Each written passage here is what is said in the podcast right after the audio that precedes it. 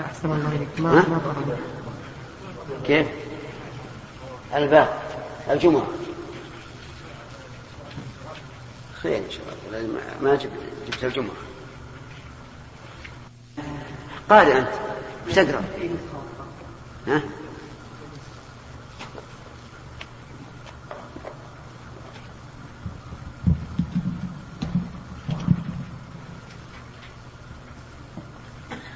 حدثنا يحيى بن موسى قال حدثنا سعيد بن منصور قال حدثنا فليح عن عبد الرحمن بن القاسم عن أبيه عن عائشة أن رسول الله صلى الله عليه وسلم كان يصلي الصبح بغلس فينصرفن نساء المؤمنين لا يعرفن من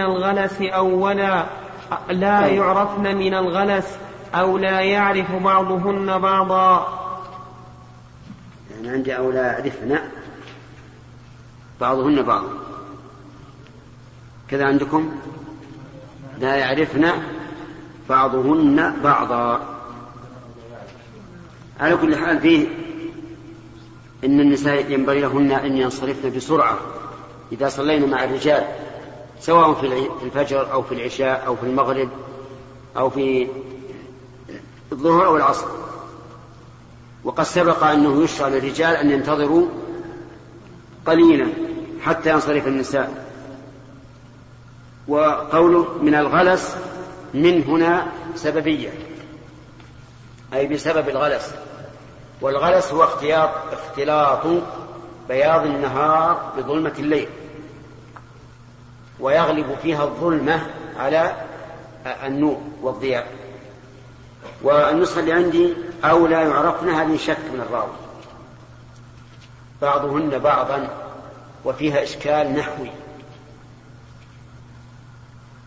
ما هو الجمع بين الفاعل والضمير؟ فهي على لغة أكلوه البراغيث. نعم. فنقول يخرج هذا على أحد وجهين. إما أن يقال النون هنا حرف جيء به لبيان مدلوله وهو الإناث، أو يقال النون فاعل وبعض بدل منه كما قيل في قوله تعالى ثم عموا وصموا كثير منهم، حيث قيل إن كثير هذه بدل من الواو. نعم. ومثلها يا شيخ فينصرفن نساء المؤمنين. نعم ومثلها ينصرفن نساء المؤمنين. باب استئذان المرأة زوجها بالخروج إلى المسجد. حدثنا مسدد قال حدثنا يزيد بن زريع عن معمر عن الزهري عن سالم بن عبد الله عن أبيه عن النبي صلى الله عليه وسلم أنه قال إذا استأذنت امرأة أحدكم فلا يمنعها. في هذا الحديث توجيهان، الأول إلى النساء والثاني إلى الرجال.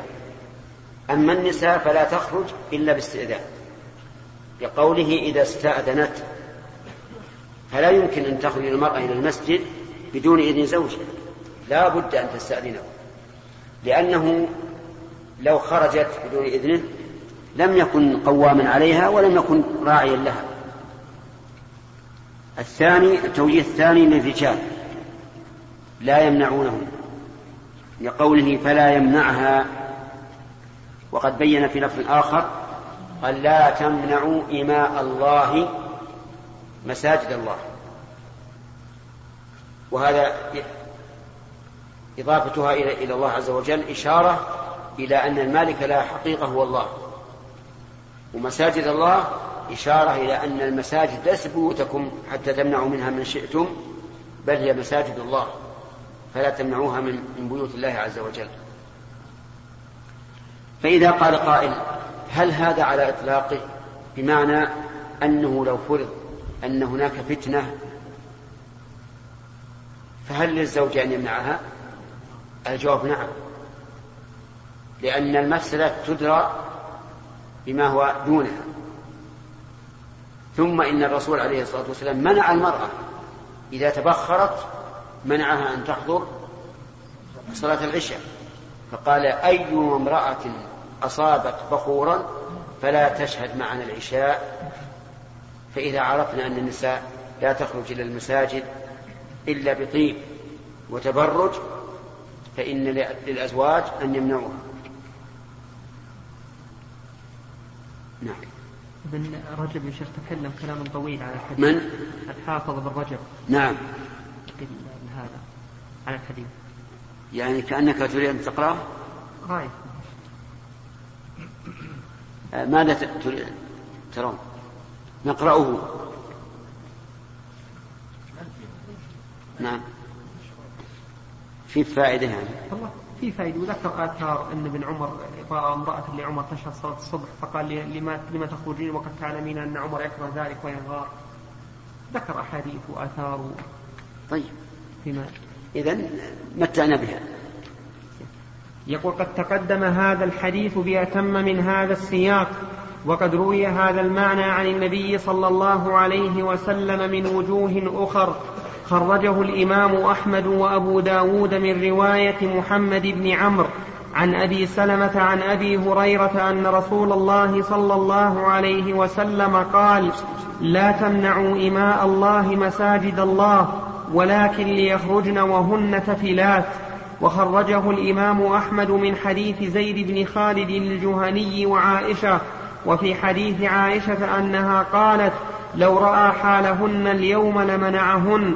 فهذه الأحاديث تدل على أمرين: أحدهما أن المرأة لا تخرج إلى المسجد بدون إذن زوجها، فإنه لو لم يكن له إذن في ذلك لأمرها أن تخرج إن أذن أو لم يأذن.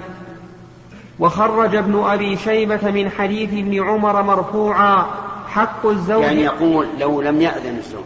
أولا هي لا تخرج إلا باستئذان، لكن لو لم يأذن فهل تعصيه وتخرج؟ الجواب لا، لا تعصيه ولا تخرج، لكن هو يكون مخالفا، لأن قوله إذا استأذنت، إذا قلنا إن تخرج ولو لم يأذن فلا فائدة في الإذن. نعم. وخرج ابن أبي شيبة من حديث ابن عمر مرفوعا: حق الزوج على زوجته لا تخرج من بيتها إلا بإذنه، فإن فعلت لعنتها ملائكة الله وملائكة الرحمة وملائكة الغضب حتى تتوب أو ترجع. وفي إسناده ليث بن أبي سليم، وقد اختلف عليه في إسناده. وخرج البزار نحوه من حديث ابن عباس، وفي إسناده حسين بن علي الرحبي ويقال له حنش وهو ضعيف الحديث.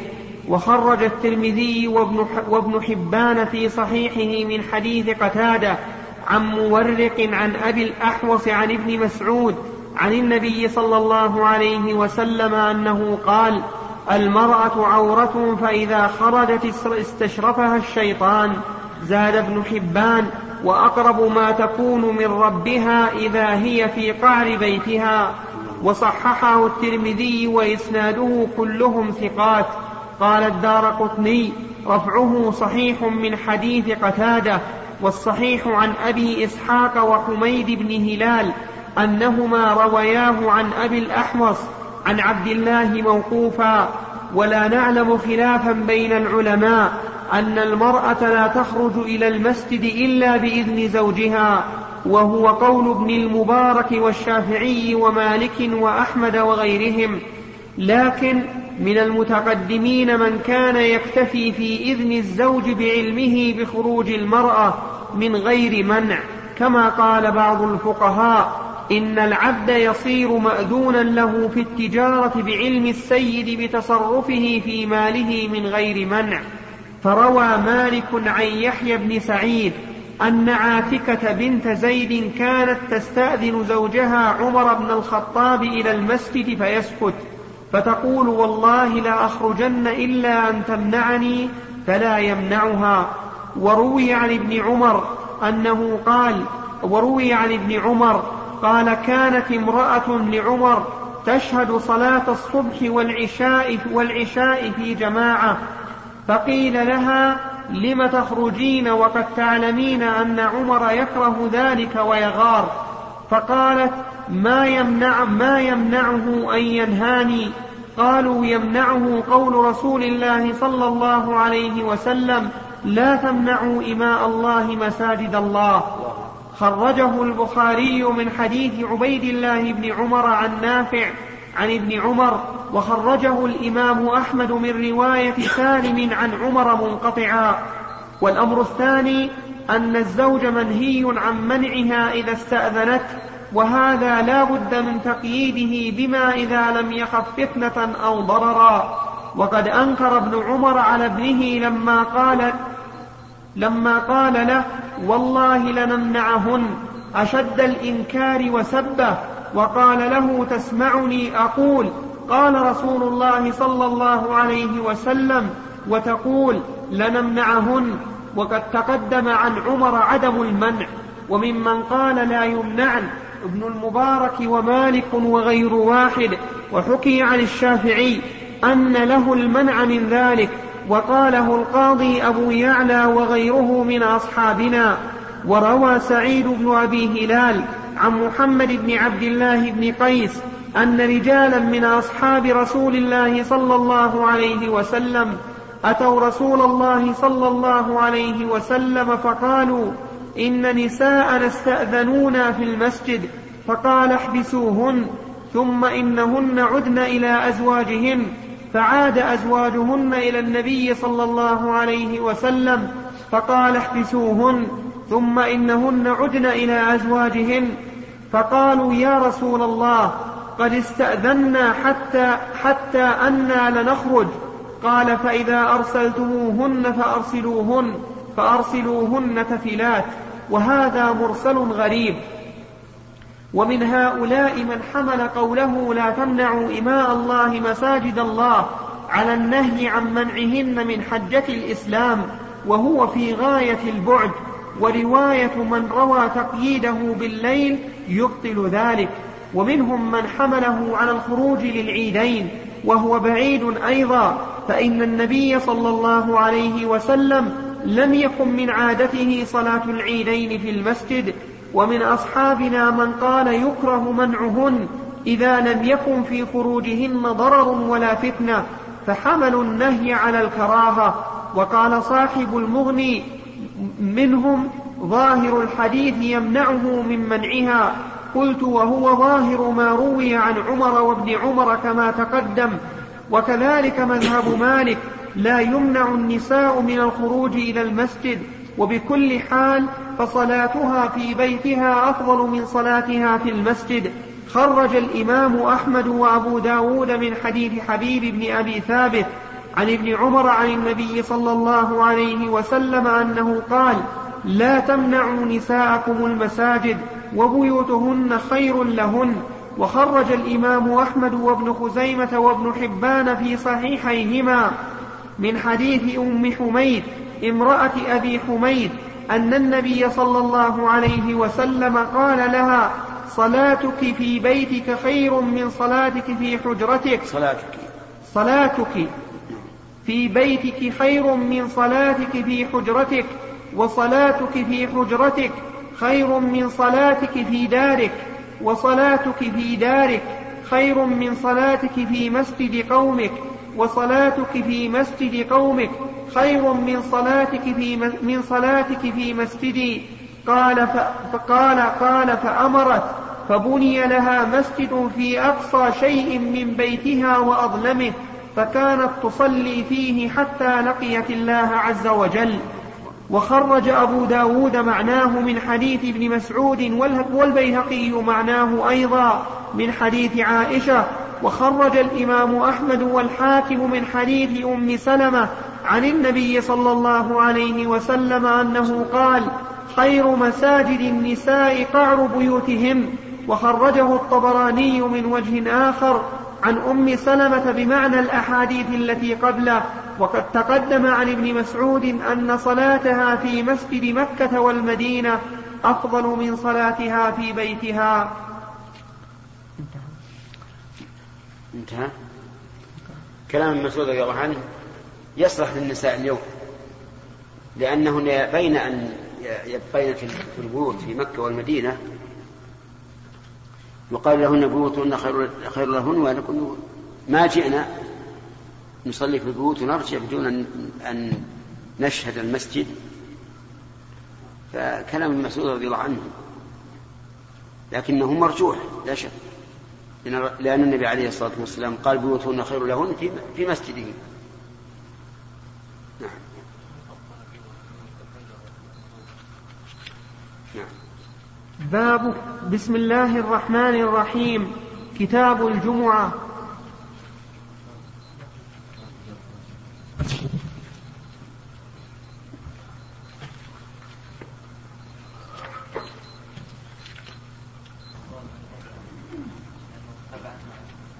أي وش فيه؟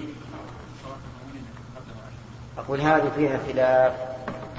أما مذهب مالك فيجوز، ومذهب الجمهور لا يجوز، واختار الشيخ الإسلام ابن تيمية التفصيل أنه عند الضرورة لا بأس أن يتقدم المأموم على الإمام، ولعل هذا أقرب الأقوال. نعم. أنا البخاري. الحمد لله. حسب المقصود اللي خلفي. بسم الله الرحمن الرحيم. الحمد لله رب العالمين، والصلاة والسلام على أشرف الأنبياء والمرسلين، نبينا محمد وعلى آله وأصحابه أجمعين.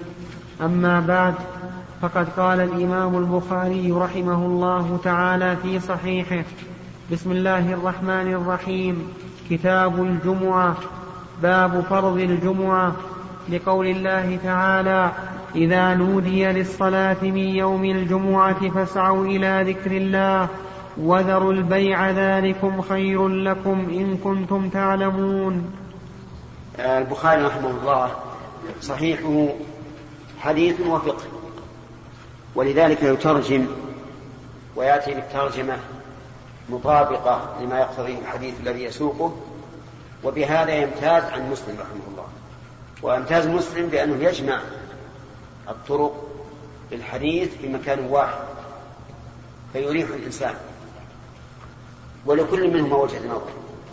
صدر المؤلف رحمه الله فرض الجمعة بقوله تعالى: يا أيها الذين آمنوا إذا نودي للصلاة من يوم الجمعة فاسعوا إلى ذكر الله. نودي من المنادي؟ المؤذن. وقوله من يوم الجمعة يفيد أن هناك نداء آخر غير يوم الجمعة، وهو النداء للصلوات الخمس كما هو معروف. فاسعوا إلى ذكر الله أي يمشوا، والسعي هنا المراد به المشي وليس المراد به الركض، لأن النبي صلى الله عليه وسلم نهى عن السعي لمن مشى إلى الصلاة.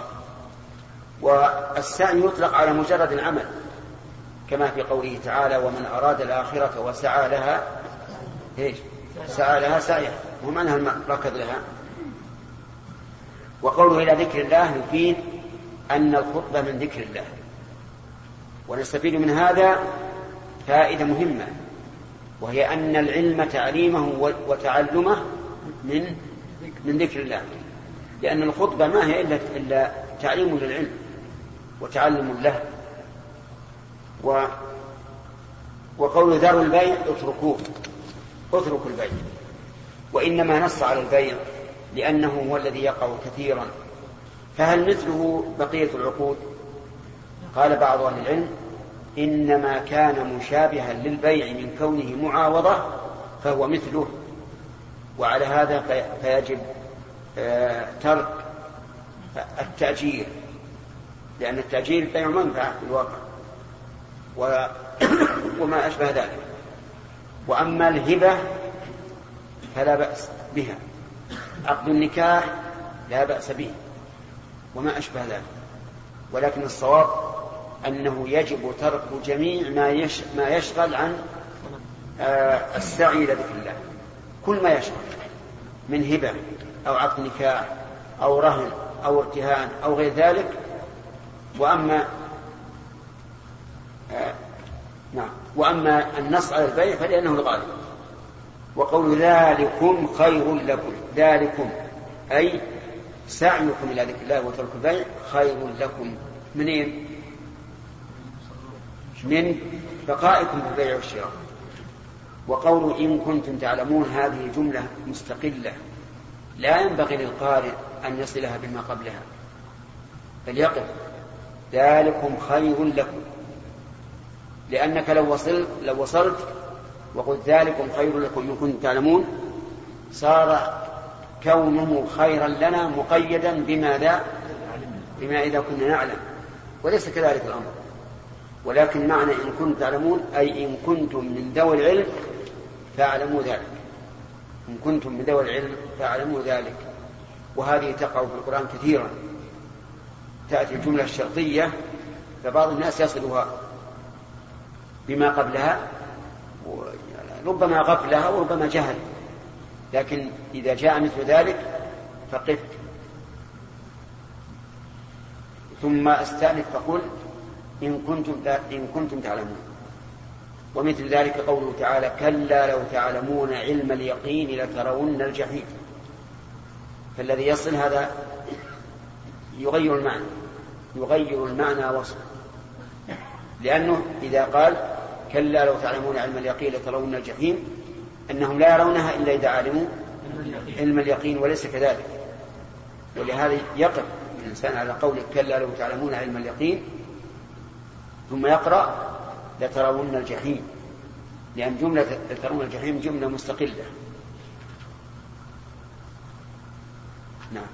حدثنا أبو اليمان قال أخبرنا شعيب قال حدثنا أبو الزناد أن عبد الرحمن بن هرمز الأعرج مولى ربيعة بن الحارث حدثه أنه سمع أبا هريرة رضي الله عنه أنه سمع رسول الله صلى الله عليه وسلم يقول نحن الآخرون السابقون يوم القيامة بيد أنهم أوتوا الكتاب من قبلنا، ثم هذا يومهم الذي فرض عليهم فاختلفوا فيه فهدانا الله، فالناس لنا فيه تبع، اليهود غدا والنصارى بعد غد. نحن الآخرون يعني زمنا، فهذه الأمة هي آخر الأمة، السابقون يوم القيامة في كل عرصات القيامة ومواقفها السابقون هم هذه الأمة ولله الحمد، في القضاء بين الناس، في العبور على الصراط، في دخول الجنة، في كل مشاهد القيامة السابقون هم هذه الأمة مع تأخر زمنه. وقولوا بيد أنهم، بيد هذه بمعنى غير، يعني غير أنهم أوتوا الكتاب من قبلنا. أيها الإخوة، في ختام هذه المادة نسأل الله أن نلقاكم في لقاءات متجددة